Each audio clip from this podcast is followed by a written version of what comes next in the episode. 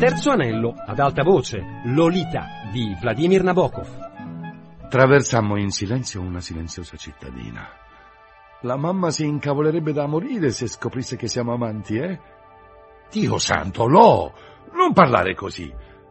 Perché noi siamo amanti. Sì o no? Che io sappia, no. Credo che pioverà di nuovo. Non mi vuoi raccontare di quelle tue piccole monellerie al campeggio? Parli come un libro stampato. Papà. Che cosa hai combinato? Insisto perché tu me lo dica. Ti scandalizzi facilmente? No. Va avanti. Svoltiamo in una stradina deserta e te lo racconto. Lo, devo chiederti in tutta serietà di non fare la sciocca. Ebbene? Ebbene, ho preso parte a tutti gli svaghi che avevamo a disposizione. Ensuite? Ensuite mi hanno insegnato a condurre una vita piena e felice, a contatto con gli altri e a sviluppare una sana personalità, a essere proprio una brava bambina. Insomma. Sì, ho letto cose del genere sul manualetto. Amavamo cantare davanti al grande camino di pietra o sotto le stronzissime stelle, dove ogni fanciulla univa la propria letizia alla voce del gruppo. Hai una memoria eccellente, Lo ma sono costretto a chiederti di omettere le parolacce. Nient'altro? Il motto della giovane esploratrice, disse Lo in tono rapsodico, è il mio motto. Colmo la mia vita di azioni degne come... Beh, lasciamo perdere. Il mio dovere è rendermi utile. Sono amica degli animali maschi Obbedisco agli ordini, sono allegra, sono parca e assolutamente porca nei pensieri, nelle parole e nelle opere. Spero che sia tutto spirito sona. Sì, è proprio tutto. Tranne una cosina, una cosina che non posso dirti senza diventare tutta rossa. Me la dirai dopo? Se ci sediamo al buio e potrò dirtela sottovoce, sì. Dormi nella tua vecchia camera o fai tutt'uno con la mamma? Nella vecchia camera. Forse tua madre dovrà sottoporsi a un'operazione molto seria. No. Fermati davanti a quella gelateria. Ti spiace? disse No seduta su un alto sgabello, una striscia di sole che attraversava il nudo braccio abbronzato. Lolita ordinò un'elaborata mistura di gelato sormontato da sciroppo sintetico. La mia impazienza di raggiungere Bryceland e i cacciatori incantati stava diventando intollerabile. Per fortuna Lo fece fuori il gelato con la sua consueta alacrità. Che dici? Ci sarà una toilette? Tu non ci vai lì dentro, dissi con fermezza. Sarà sicuramente lurida. Su, usciamo. Era una bambina ubbidiente, tutto considerato. E quando risalimmo in macchina le diedi un bacio sul collo. No, eh? disse lei guardandomi con genuina sorpresa. Non sbavarmi addosso, porcello si pulì contro la spalla alzata. Scusa, mormorai, è, è che ti voglio piuttosto bene. Tutto qui. Avanzammo sotto un cielo tetro, poi su per una strada tutta curve, quindi di nuovo in discesa. Beh, anch'io ti voglio un po' di bene, disse Lolita, con voce tenera e differita, e una specie di sospiro e fece una specie di movimento per avvicinarsi a me. Oh, Lolita mia, non arriveremo mai.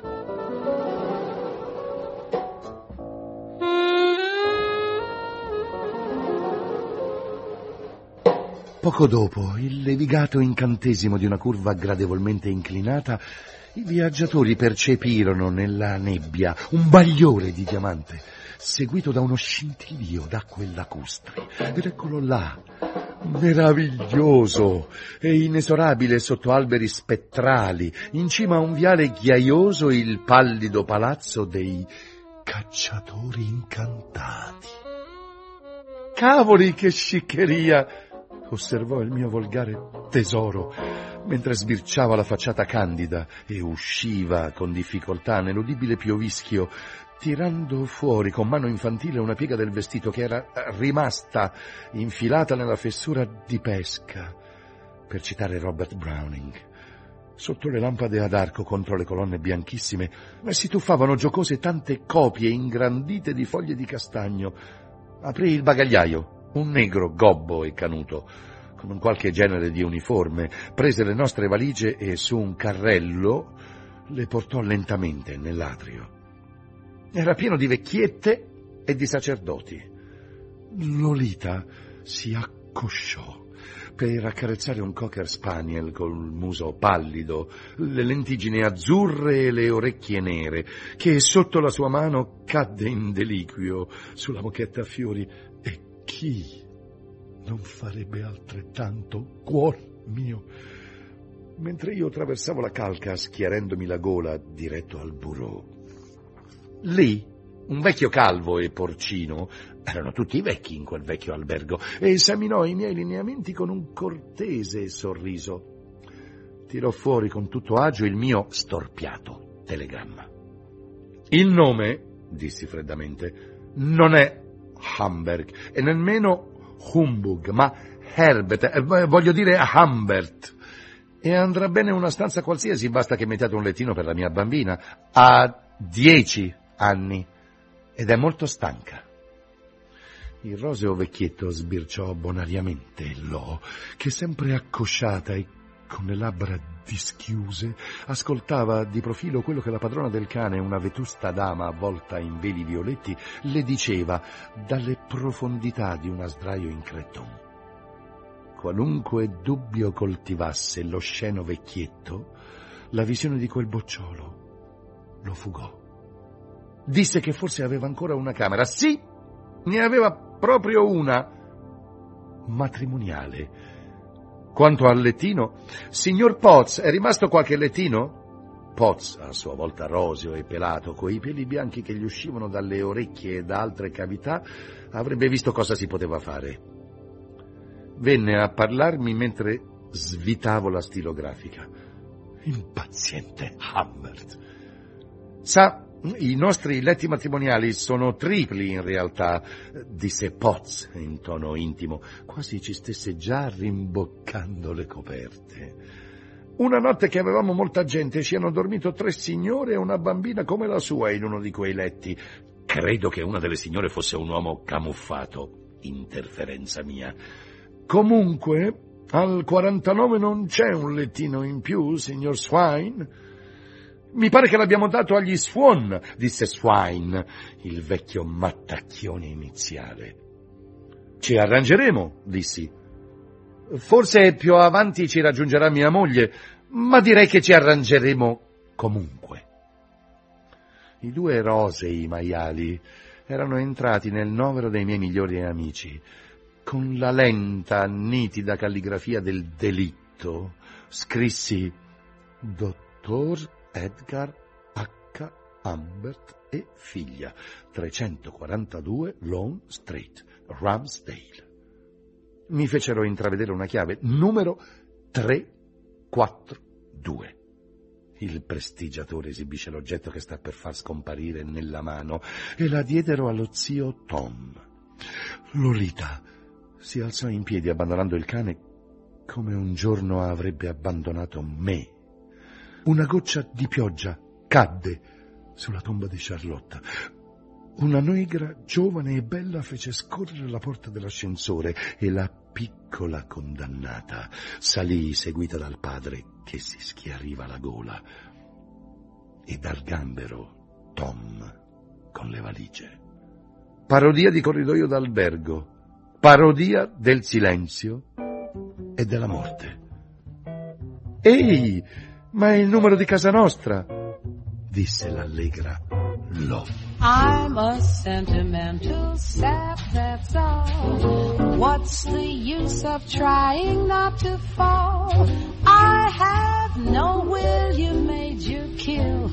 Cause you took advantage of me. I'm just like an apple on a bough, and you're going to shake me down somehow.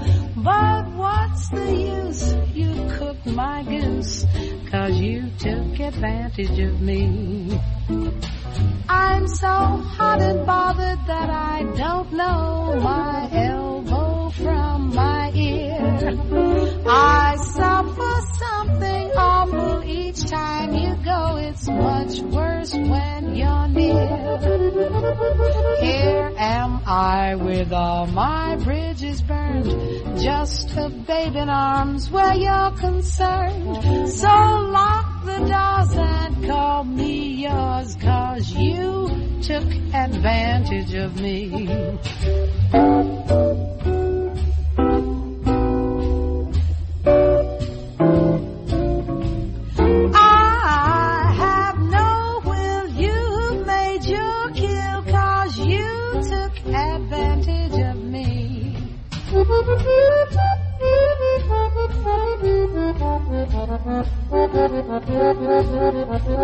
Tell me what's the use? You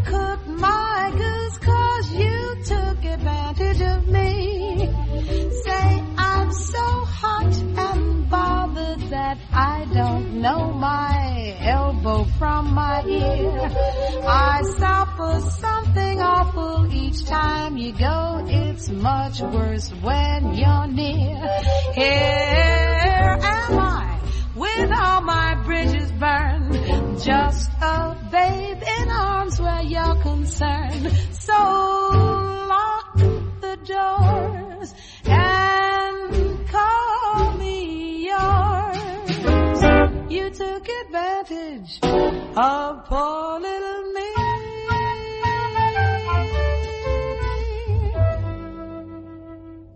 C'era un letto matrimoniale, uno specchio, un letto matrimoniale nello specchio, un armadio con lo specchio, la porta di un bagno come sopra, una finestra blu buio, un letto riflesso nella medesima, idem nello specchio dell'armadio, due sedie, un tavolino col piano di vetro, due comodini, un letto matrimoniale, un gran letto a pannelli per essere precisi, col copriletto di ciniglia rosa, toscano, e a destra e a sinistra due lampade col paralume di un frangiato carnicino. Dobbiamo dormire in una stanza sola?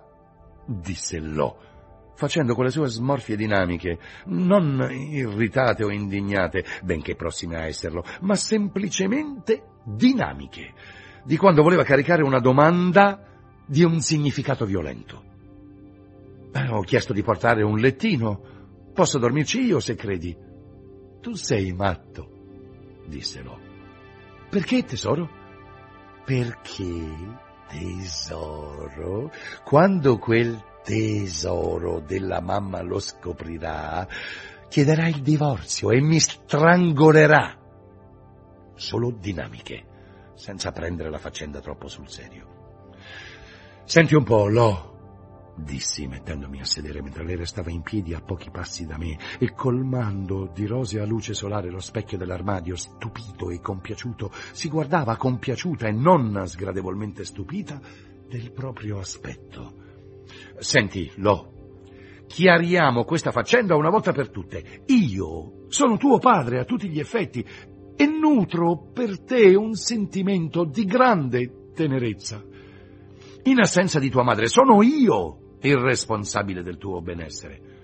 Noi non siamo ricchi e in viaggio saremo costretti, ci troveremo spesso molto vicini. Due persone che dividono una camera raggiungono inevitabilmente una sorta di... come posso dire? Una sorta di... si dice incesto, disse Lo. Dopodiché si chiuse in bagno. Io aprì la finestra, mi strappai di dosso la camicia fradicia di sudore mi cambiai. Tastai il flacone delle pillole nella tasca della giacca, aprila. Lolita uscì con aria noncurante. Cercai di abbracciarla così, come per caso, un empito di contenuta tenerezza prima di cena. Lei disse, Senti, lasciamo perdere il giochetto dei baci e mettiamo qualcosa sotto i denti. Fu allora che esibii la mia sorpresa. Oh, che bambina di sogno!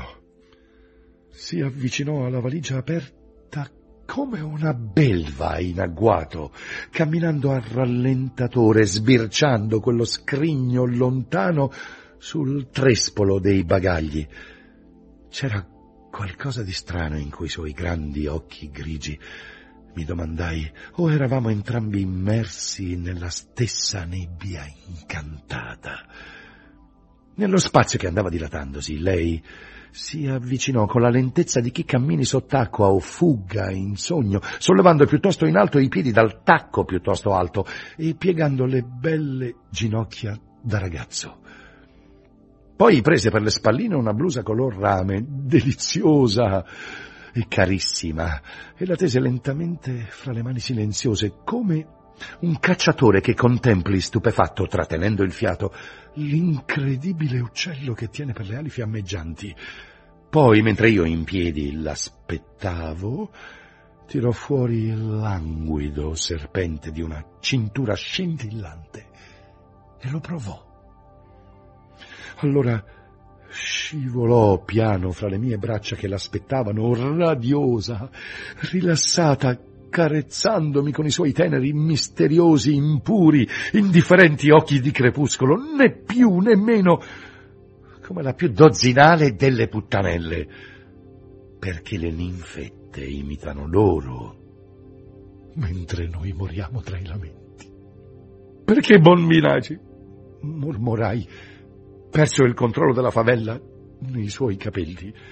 Se proprio vuoi saperlo, disse lei, tu non sai baciare. Fammi vedere come si fa. Ogni cosa al suo tempo, tagliò corto l'impappinatrice.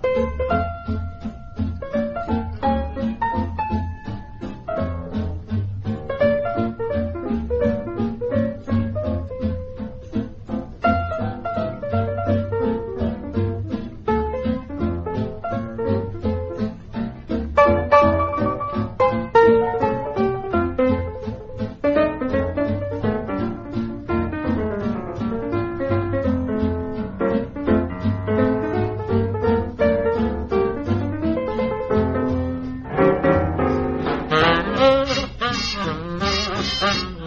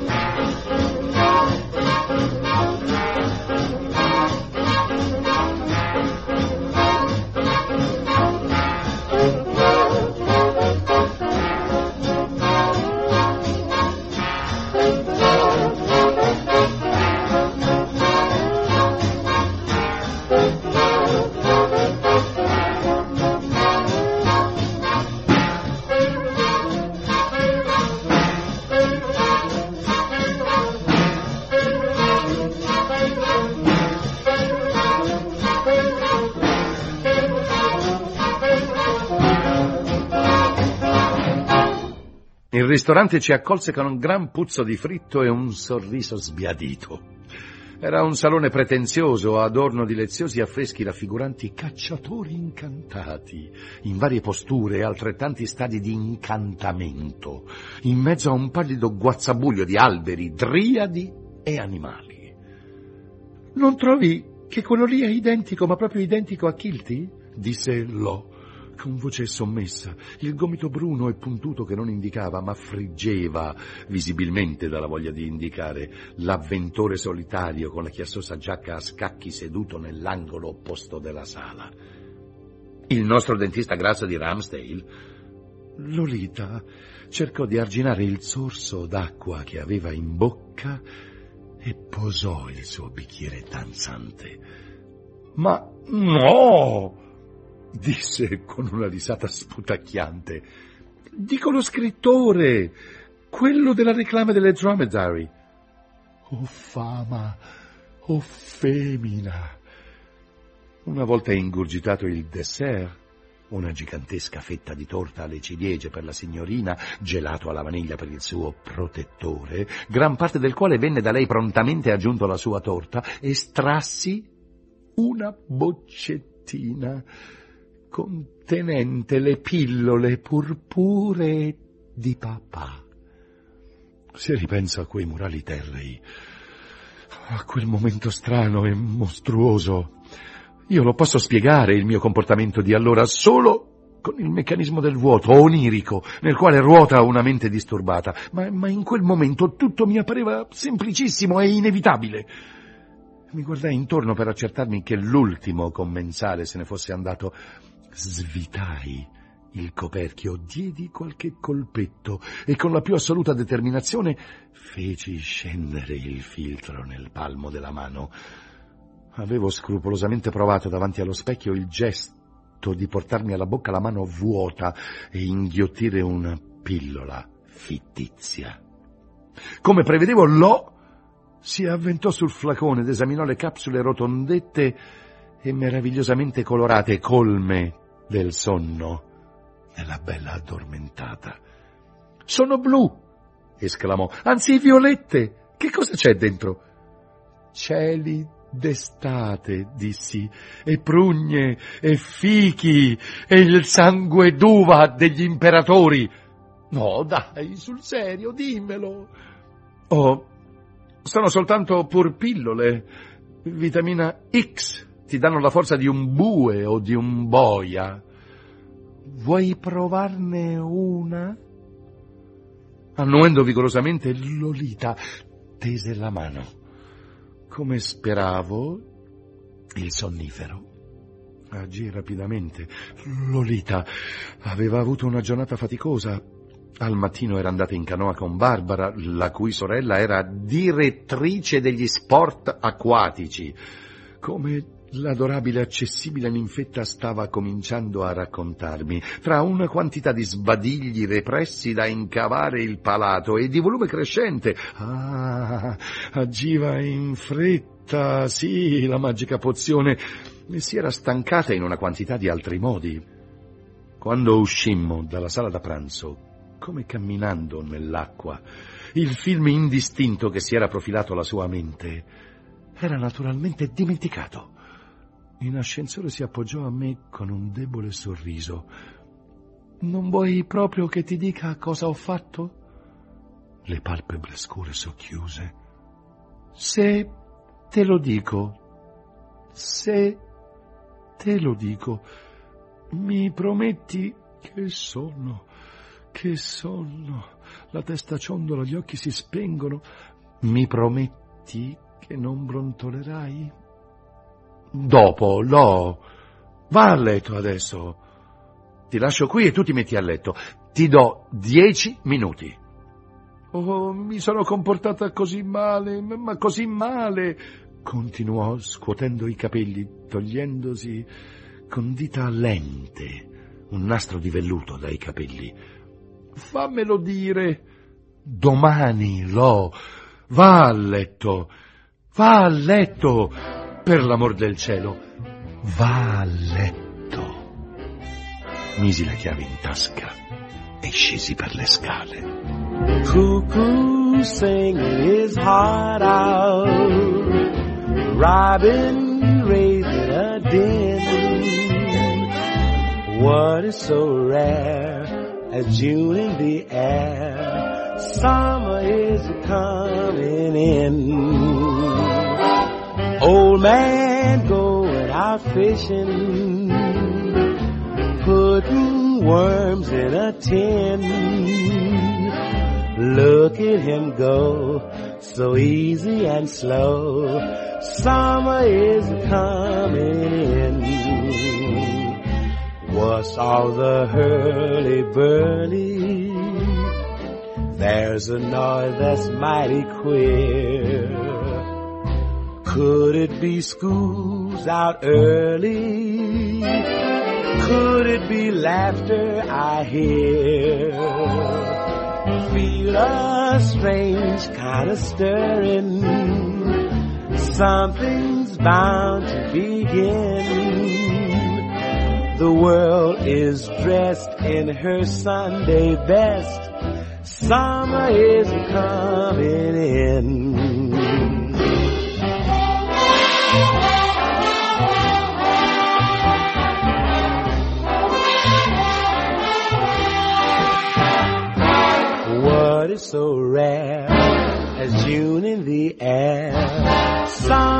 Is coming in.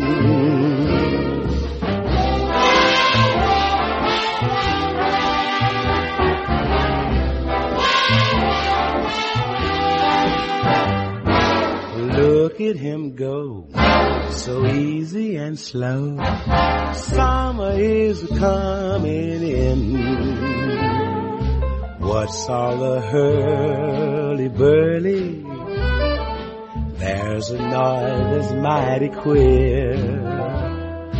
Could it be school's out early? Could it be laughter I hear?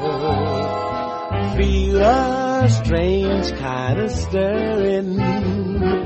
Something's bound to begin. The world is dressed in her Sunday best. Summer is a coming in.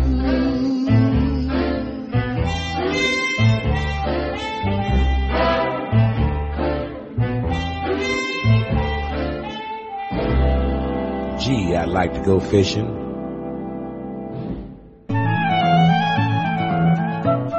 Ennio Fantastichini ha letto Lolita di Vladimir Nabokov, riduzione di Paola Roli, regia di Adelchi Battista, coordinamento di Fabiana Carobolante, il terzo anello chiocciolarai.it.